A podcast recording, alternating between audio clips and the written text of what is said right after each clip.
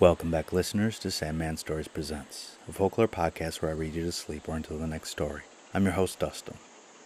Today we are back in the Book of Louisiana Folklore written down by Alcée Fortier. In the first story, we get an odd mix of stories to show why tigers don't like dogs. In the second story, Brother Rabbit is being tricky again. And in the final story, Mr. Owl and Mr. Mockingbird are courting Miss Mockingbird. But why is Mr. Owl not making any progress? Okay, let's begin. The Dog and the Tiger. One day a dog bought 100 hens and one rooster, and a tiger bought 100 roosters and one hen. Every evening the dog found a basket full of eggs in his chicken house, and the tiger found only one egg. The tiger accused the dog of robbing him, and he tied him up, put him in a wheelbarrow, and took him along to sell. On the way, he met a deer, and relating the story to him, asked him if he was wrong to sell the dog. The deer said, No, whereupon the tiger killed him. A little while later, he met a lion and related the story to him. The lion said that the tiger was wrong, and that the latter replied, You speak in that way because you know you are stronger than me. After some time, the tiger went into the woods and left the dog alone for a few minutes. Some hunters passed by, and they asked the dog what he was doing there. He related the story, and the hunters asked him to show them where the tiger was. The tiger was terribly frightened, and from that time, dogs have never been afraid of wild beasts. The end.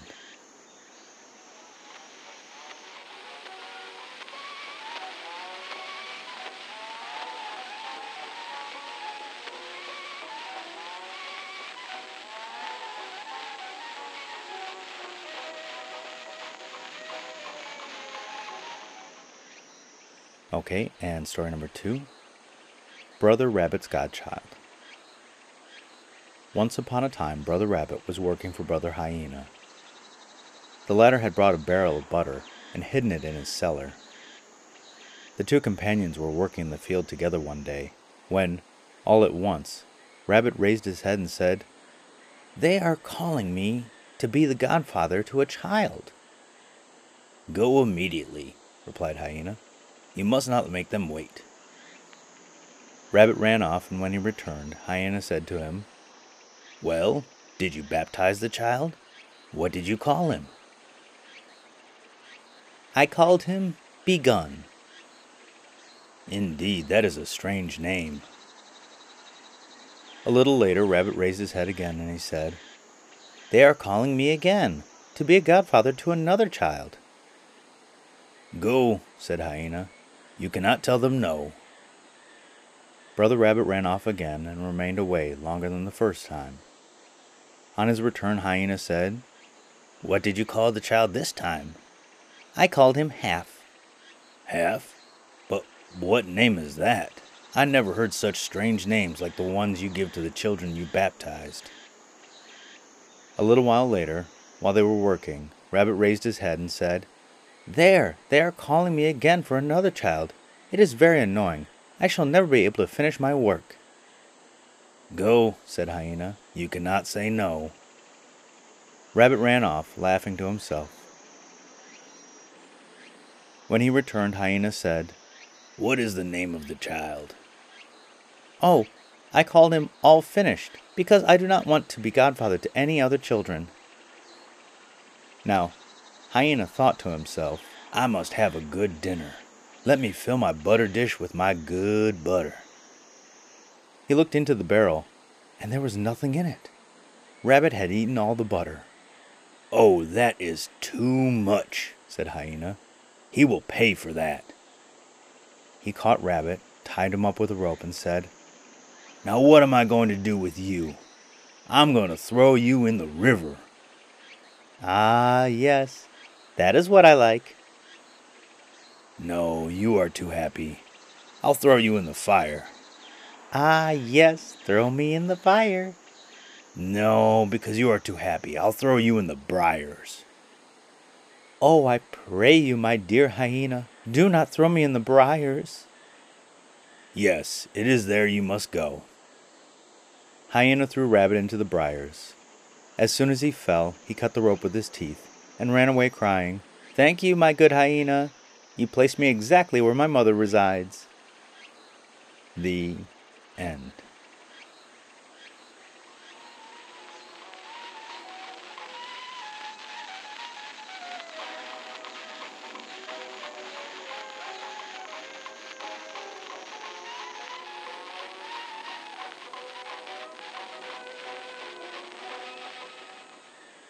Okay, and story number three Miss Mockingbird, Mr. Mockingbird, and Mr. Owl. Once upon a time, the Mockingbird and the Owl were courting Miss Mockingbird. She said to them, Well, I shall marry the one who will remain longer without eating. I shall remain under the tree, and you upon it. Now the Mockingbird looked down at his lady love and flew down to her singing, Chivi, chivi, ta la la, chivi, chivi, ta la la, heavy ta la la. When he reached Miss Mockingbird, he did as if he wanted to kiss her, and she gave him some food which she had in her beak. Mr. Mockingbird flew back to his tree. The owl, in his turn, flew towards his lady love, and he sang, Cuckoo, ta la la, cuckoo, ta la la, heavy ta la la. He wished to kiss Miss Mockingbird, but she turned her head aside and said, Go away, your wings hurt me. The poor owl had nothing to eat, while every day the mockingbird flew down and, kissing the young lady, got something to eat. The owl came down also from the tree, but he was beginning to be very hungry, and his voice was very weak when he sang, Coo, coo, ta la la, coo, coo ta la la, heavy ta la la. Miss Mockingbird did not want to look at him or to give him anything to eat, and he had to go back to his tree with an empty stomach. Mr. Mockingbird, on the contrary, grew more boastful every day and sang in a loud voice, Chivy, chivy, ta la la, chivy, chivy, ta la la, heavy ta la la. The poor owl was dying of hunger, and one could hardly hear his song. Coo, coo, tala. Coo, coo, tala. Heve, tala. He tried to kiss Miss Mockingbird, but she said to him, Go away, your large wings hurt me. And she gave him a slap which threw him down.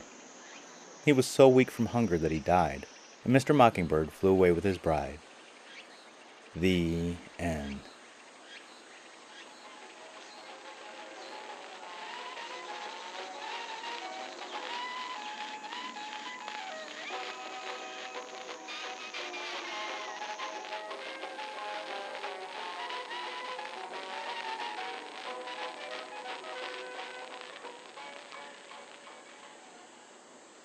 In the first story, I liked how it explains why dogs aren't afraid of wild animals. And in the second, I liked the echoes of the Brer Rabbit and the Briar Patch. The last one was just a little bit sad because Owl was just trying to make a fair play, and he still died in the end. Still, I love these stories. Alright, and the podcast shout out is to Uncanny Japan. Award winning author Thersa Matsuura and audio guy extraordinaire Rich Pav have created a podcast that is filled with folklore, soundscapes, and amazing storytelling. And if you like their podcast as much as I do, go and give them a like, a rating, and a review. And the listener shout out is to Colombo, Sri Lanka. You're 100% of my listeners from Sri Lanka. It is the capital of the country, and it was once part of the Kotte Empire. It has a population around 5.7 million and has been part of several different empires. There are quite a few theories on the name of the city, but none of them have anything to do with the 1492 guy. My friends Sammy and Praniti are both of Sri Lankan heritage. I met them both in Korea. Sammy is back in Sri Lanka with his family, and Praniti is still in Korea with her husband. I will try my best to say this correctly. The language today is Sinhalese. Stuti Saha Suba Ratrirak. Thank you, and good night.